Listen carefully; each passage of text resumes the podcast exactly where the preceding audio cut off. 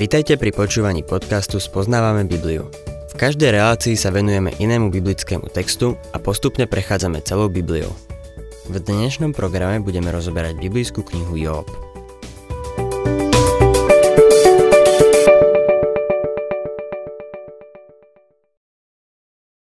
Milí poslucháči, v minulej relácii sme sa v našom štúdiu knihy Job dostali po reč Elifaza, jedného z Jobových priateľov.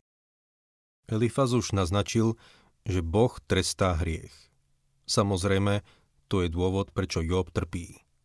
Človek, ktorý je nevinný, by predsa takto nemohol trpieť. Job sa dostal do týchto problémov, lebo Boh trestá hriech. To je podľa neho vysvetlenie situácie, do ktorej sa Job dostal. Vysvetlenie to však nie je. Elifas predstavuje hlas skúseností. Mal videnie, sen. Bolo to niečo úžasné. S ničím novým však neprišiel. Povedal, môže byť smrteľník spravodlivejší ako Boh a muž čistejší ako jeho tvorca? Nepovedal nič objavné. Pripomína mi to Ezopovú bájku, v ktorej jedna hora počala, mala veľké pôrodné bolesti a po preveľkom stonaní a nariekaní porodila myš. To je presne to, na čo Elifas prišiel. No to, čo povedal, je síce pravda, ale na to, aby ste prišli s takou podivnou pravdou, nie je potrebné ani videnie, ani prísť od strachu takmer o rozum. Neskôr Job povie, že to už vedel a nepotreboval na to sen. Takéto niečo však poskytuje človeku akúsi kazateľnicu, z ktorej sa môže na druhých pozerať zora. On predsa predstavuje hlas skúseností. Mali by sme ho počúvať, lebo on vie všetko. A možno nevie, ale aspoň si myslel, že vie. V mnohom, čo Elifaz hovorí, má pravdu. V tejto 5. kapitole, kam sme sa naposledy dostali, uvádza istú premisu, ktorá je veľkou pravdou. Job, 5. kapitola, 7. verš. Naozaj, Človek sa rodí na trápenie, ako iskry vyletujú nahor. Toto je niečo, čo by sme museli dať do skúmavky, aby sme zistili, že človek sa skutočne rodí na trápenie. Myslím si, že o tom netreba debatovať, že ľudské pokolenie čelí ťažkostiam, pohromám, smútku, strachu, úzkosti, obavám a nepokoju. Stačí si len zobrať noviny a prečítať si čiastkové správy o ľudskej rodine požiare, nehody, tragédie, vojny, chýry o vojnách. Všetci sme už čelili nejakým problémom. Nie všetci máme rovnakú farbu pleti, nie všetci máme rovnakú výšku alebo pohlavie, rovnakú krvnú skupinu alebo rovnaké IQ, ale všetci máme problémy. Nik nie je výnimkou. Nikto nie je voči tomu imúnny či na to zaočkovaný. Slzy sú univerzálny jazyk. Slovo sympatie vlastne znamená spolu trpieť. A to je súčasná ľudská symfónia. Utrpenie ľudstva. V skutočnosti hebrejský výraz pre človeka je enaš, čo znamená nešťastný. Taký je človek. Hovorí sa, že nič nie je isté, len smrť a dane. Mohli by sme k tomu dodať, že problémy. Človek sa rodí na trápenie, ako iskry vyletujú nahor. Iskry vyletujú nahor. Riadia sa zákonom termodynamiky. Nie je to ani náhoda, ani šťastie. To, čo sa vlastne deje, je to, že stúpajúci prúd vďaka teplu za chladnej noci spôsobuje, že iskry vyletujú nahor. Ťažkosti, utrpenie a hriech sú v zásade výsledkom neposlušnosti voči Bohu. Izaiáš píše v 48. kapitole 22. verši. Niet pokoja, hovorí hospodin bezbožný. Človek sa pokúša vybudovať utópiu v hriechu, ale to fungovať nebude. Bez kniešaťa pokoja nemôžeme mať milénium. Človek sa pokúša dosiahnuť mier vo svete bez kniežaťa pokoja. Preto má človek problémy a preto spravodliví trpia a trpia aj Boží deti. Niekedy sa Božie dieťa dostane do problémov kvôli nejakej hlúpej chybe. Jedna žena mi raz povedala, môj manžel je môj kríž. Nie je to tvoj kríž. Je jedno, aký je zlý. Možno je alkoholik. Ale ty si mu povedala áno. bola to tvoja hlúpa chyba. To nie je kríž. Kríž je niečo, čo prijímame s radosťou, milí poslucháči. Ťažkosti sú niekedy trestom dieťaťa od oca. V prvom liste Korintianom 11.31 čítame Keby sme však sami seba súdili, neboli by sme súdení. Keď nebudeme sami seba súdiť, on nás bude súdiť. Ťažkosti sú teda niekedy výsledkom otcovej výchovy. Písmo hovorí, koho pán miluje, toho prísne vychováva. To bol aj prípad Mojžiša, ktorý si zvolil radšej trpieť s Božím ľudom, než mať dočasné potešenie z riechu. Pre Mojžiša to bolo súčasťou výchovy. Boh by ho nikdy nepoužil ako vysloboditeľa, keby neprešiel 40-ročnou školou v Midianskej púšti. A potom tu máme príklad v Saulovi Starzu, v mladom farizejovi. Pán o ňom povedal, skutky 9.16. Ukáže mu, čo všetko musí vytrpieť pre moje meno. Problémy sú niekedy súčasťou otcovej výchovy. Ťažkosti nás niekedy učia trpezlivosti a dôvere v Boha. Jakub, ktorý veľmi prakticky píše Veď viete, že ak sa vaša viera osvedčí, vedie to k vytrvalosti. A potom niekedy nastanú problémy, lebo nás Boh chce ošmirgľovať brúsnym papierom, aby vyhladil hrubé hrany. To je to, na čo Job v tejto knihe príde. V 23. kapitole hovorí Veď on dobre vie, kadiaľ chodím. Keď ma preskúša, výjdem ako zlato. Videl, ako Boh priložil na ňo brúsny papier, aby ho obrúsil a vyhladil. Inokedy Boh dovolí, aby na nás doľahli problémy, aby sme sa svojou mysľou a srdcom upriemili na Neho. Myslím si, že to je vysvetlením pre mnohých z nás dnes. Boh má teda dôvod, prečo dopustí, aby sa ťažkosti dotkli Božieho dieťaťa. A tak Elifas má pravdu, keď hovorí, naozaj, človek sa rodí na trápenie, ako iskry vyletujú nahor. Čítajme v našom texte ďalej od 8. po 16. verš. Radšej by som hľadal Boha a Bohu by som predložil svoj prípad. Tomu, ktorý koná veľkolepé veci, ktoré nemožno prebádať a podivuhodné skutky, ktoré nemožno spočítať. On dáva dážď na povrch zeme a zosila vodu na polia, aby ponížených postavil na výšiny a smútiacich pozdvihol do bezpečia. Marí zámery chytrákov, takže ich ruky nedosiahnu úspech. Prichytí múdrych v ich chytráctve, takže rada úskočných sa vždy ukáže ako unáhlená. Cez deň narazia na tmu a napoludne hmatajú ako v noci. On zachraňuje chudobného pred mečom, ústami a rukou mocného, a tak má chudobný nádej a neprávosť zatvorené ústa. To, čo tu teraz hovorí, a hovorí tu naozaj nádherným spôsobom, je, že Boh je verný. Boh je dobrý a Boh je spravodlivý. Hoci je to pravda, nedotýka sa to podstaty Jobovho problému. Ako by ani nehovoril Jobovi. 17. verš. Aký blahoslavený je človek, ktorého Boh karhá. Nuž nepohrdaj výchovou všemohúceho. Tento verš som počul citovať znovu a znovu. Niekto teraz povie. A nie je to pravda? Áno. Ale Elifas to povedal ako osobné štuchnutie do Joba. Božia výchova nie je vždy ten dôvod, prečo Božie deti trpia, ako sme videli. Odvolávať sa na tento verš môže byť niekedy nebezpečné, lebo ho použijeme ako dýku, ktorú zabodneme do srdca nejakého priateľa. Povieme to isté ako máš problémy, lebo si zlyhal a Boh ťa napráva. Akurát trochu krajšími slovami. Môže to tak síce byť, ale nemusí. Kto si ty, aby si súdil? Máš priamu linku do neba? Odhalil ti pán nejaké tajomstvo? Niektorí ľudia hovoria ex katedra a nie sú pritom ani pápež. Niektorí ľudia si myslia, že musia mať posledné slovo. Milý poslucháč, nemôžeme vždy posudzovať problémy druhých a hovoriť, prečo sa to stalo. Platí to aj naopak. Iní by sa tiež nemali vždy vyjadrovať k problémom, ktoré zažívaš.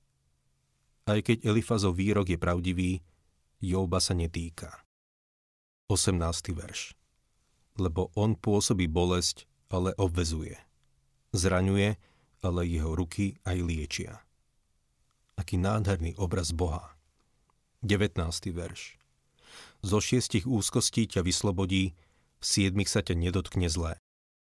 S takýmto použitím šestky a sedmičky sa stretávame aj na iných miestach Biblie. V prísloviach 6.16 napríklad čítame Šesť vecí nenávidí hospodín, sedem je pre neho ohavnosťou. Nejde len o básnický výraz. Číslo 7 nie je nevyhnutne číslo dokonalosti, ale vždy je to číslo úplnosti. Siedmy deň bol koncom jedného týždňa. Jeden týždeň sa dostal na koniec. Číslo 7 je číslo úplnosti. A teda tento verš hovorí o celkovom spektre ľudských problémov. V nasledujúcich veršoch uvádza sedem úzkostí, z ktorých Boh vyslobodzuje verše 20 a 21. V čase hladu ťa vykúpi zo smrti a v čase vojny z moci meča. Budeš ukrytý pred bičom jazyka. Boh ťa vyslobodí z týchto siedmých ťažkostí. Po prvé, v čase hladu ťa vykúpi zo smrti. Po druhé, v čase vojny z moci meča. Po tretie, pred bičom jazyka.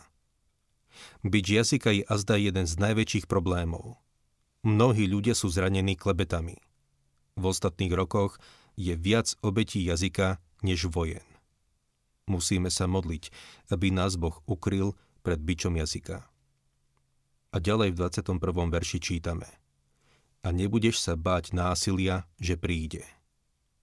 To je štvrtá vec. Boh ťa vyslobodí z násilia, keď príde.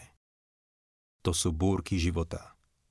Ako chlapec som strávil polovicu svojho života v západnom Texase v pivnici, kde sme sa skrývali pred ničivým tornádom. Veľmi sa mi to páčilo, lebo vždy prišli susedia, zložili palety a my deti sme si ľahli na zem. 22. verš Vysmeješ sa násiliu i hladomoru. Ani divej zvery sa neboj. Piata vec, z ktorej ťa vyslobodí, je hladomor. Je zaujímavé, že miesta, kam sa dostalo evanílium, a to neznamená, že ho ľudia prijali, lebo ho neprijali, sú prekvitajúce oblasti sveta. Vždy majú dostatok. Nemyslím si, že je to náhoda. Vysmeješ sa násiliu i hladomoru. Po šieste, vyslobodí ťa pred divou zverou. Čítame 23. až 26. verš. Veď máš zmluvu s kameňmi na poli, a poľná zver uzavrela s tebou mier. Budeš vedieť, že tvoj stan je bezpečný a keď preveríš svoj príbytok, nič mu nebude chýbať. Presvedčíš sa, že máš množstvo detí a tvojho potomstvo je sťa trávy na poli. K svojmu hrobu dôjdeš v zrelom veku, ako keď sa zvážajú snopy v pravý čas. A nakoniec ťa vyslobodí zo smrti. Elifaz nehovorí o smrti ako o nejakej strašnej, odpornej príšere, ale ako o niečom, čo človek víta. Smrť všetko zrovnáva. 27. verš Nuž takto to je. Prebádali sme to a je to tak. Načúvaj, aj ty si to uvedom. Toto je záver prvej Elifazovej reči. Ako vidíme, nenaplnila Jóbove potreby. Nijako sa ho nedotkla. V 6. kapitole vidíme, že Job je teraz desený. Skutočnosť je taká, že je naľakaný a ľutuje sa.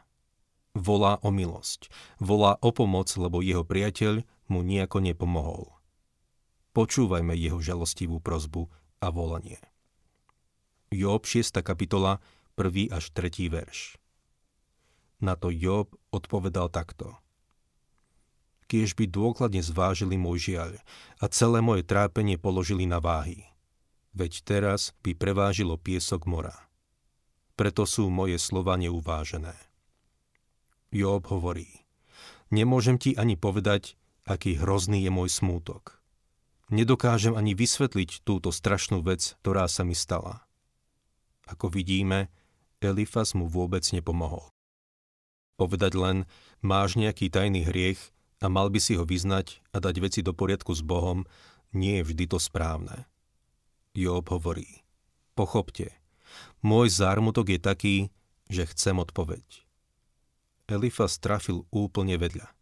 Povedal veľa pekných vecí, dobrých a pravdivých vecí, ale Jobovi to nejako nepomohlo. Ako by povedal, Kristus je odpoveď, keď ani nevedel, čo je otázka. Job potrebuje niečo viac. Kričí ako zranené zviera. 4. a 5. verš. Veď mám v sebe šípy všemohúceho.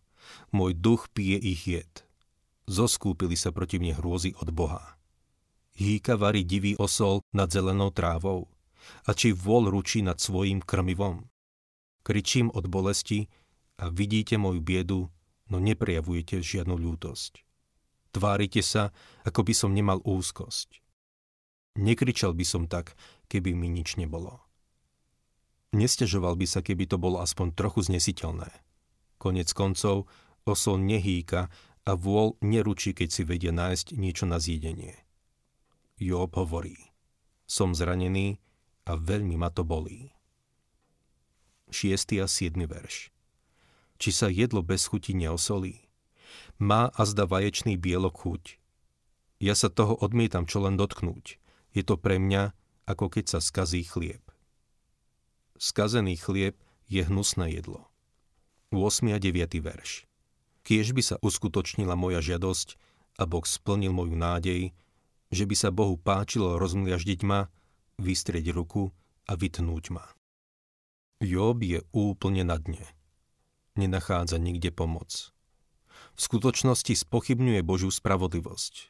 Je mu hrozne. Praje si, aby ho Boh zničil, rozmliaždil, vystrel ruku a vyťal ho. Chce zomrieť. 10. a 11. verš. Vtedy by som ešte mal útechu, a poskočil by som si zmietaný v krčoch. Nech nešetrí, veď som nezaprel slova svetého. Mám a zda toľko sily, že môžem čakať a toľko času, že môžem byť trpezlivý. Hovorí, nemám prečo žiť. 12. verš. Je moja sila ako sila kameňa a moje telo pevné ako bronz? Som unavený. Už to viac nevydržím. 13. verš. Hľa, nemôžem si sám pomôcť a nemám už nádej na úspech. A teraz počúvajte, ako volá a žaluje na svojho priateľa. 14. verš. Kto odopiera láskavosť priateľovi, opúšťa bázeň pred všemohúcim. Môj priateľ mi mal preukázať ľútosť, mal so mnou súcitiť, no neurobil to. 15. verš. Moji bratia sklamali, ako vysychajúci potok.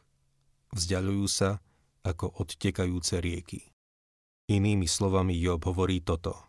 A hovorí to nádherným poetickým jazykom. Keď som sa pozrel na cestu a uvidel som svojich troch priateľov prichádzať, povedal som si. O, vďaka Bohu, moji priatelia ma pochopia, budú mať so mnou súcit. Ich súcit bude ako oáza na púšti, ale namiesto toho to bola len Fata Morgána. Začali krútiť hlavami a hľadať chybu. Toto je úžasný obraz, ktorý nám tu Job podáva. Na budúce budeme pokračovať a vypočujeme si Jobovo žalostné volanie.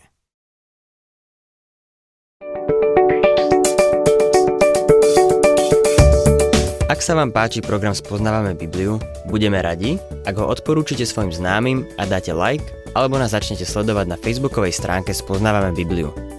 A ak vás niečo oslovilo alebo zaujalo, napíšte nám cez Facebook alebo na adresu spoznávame.bibliu zavinač gmail.com.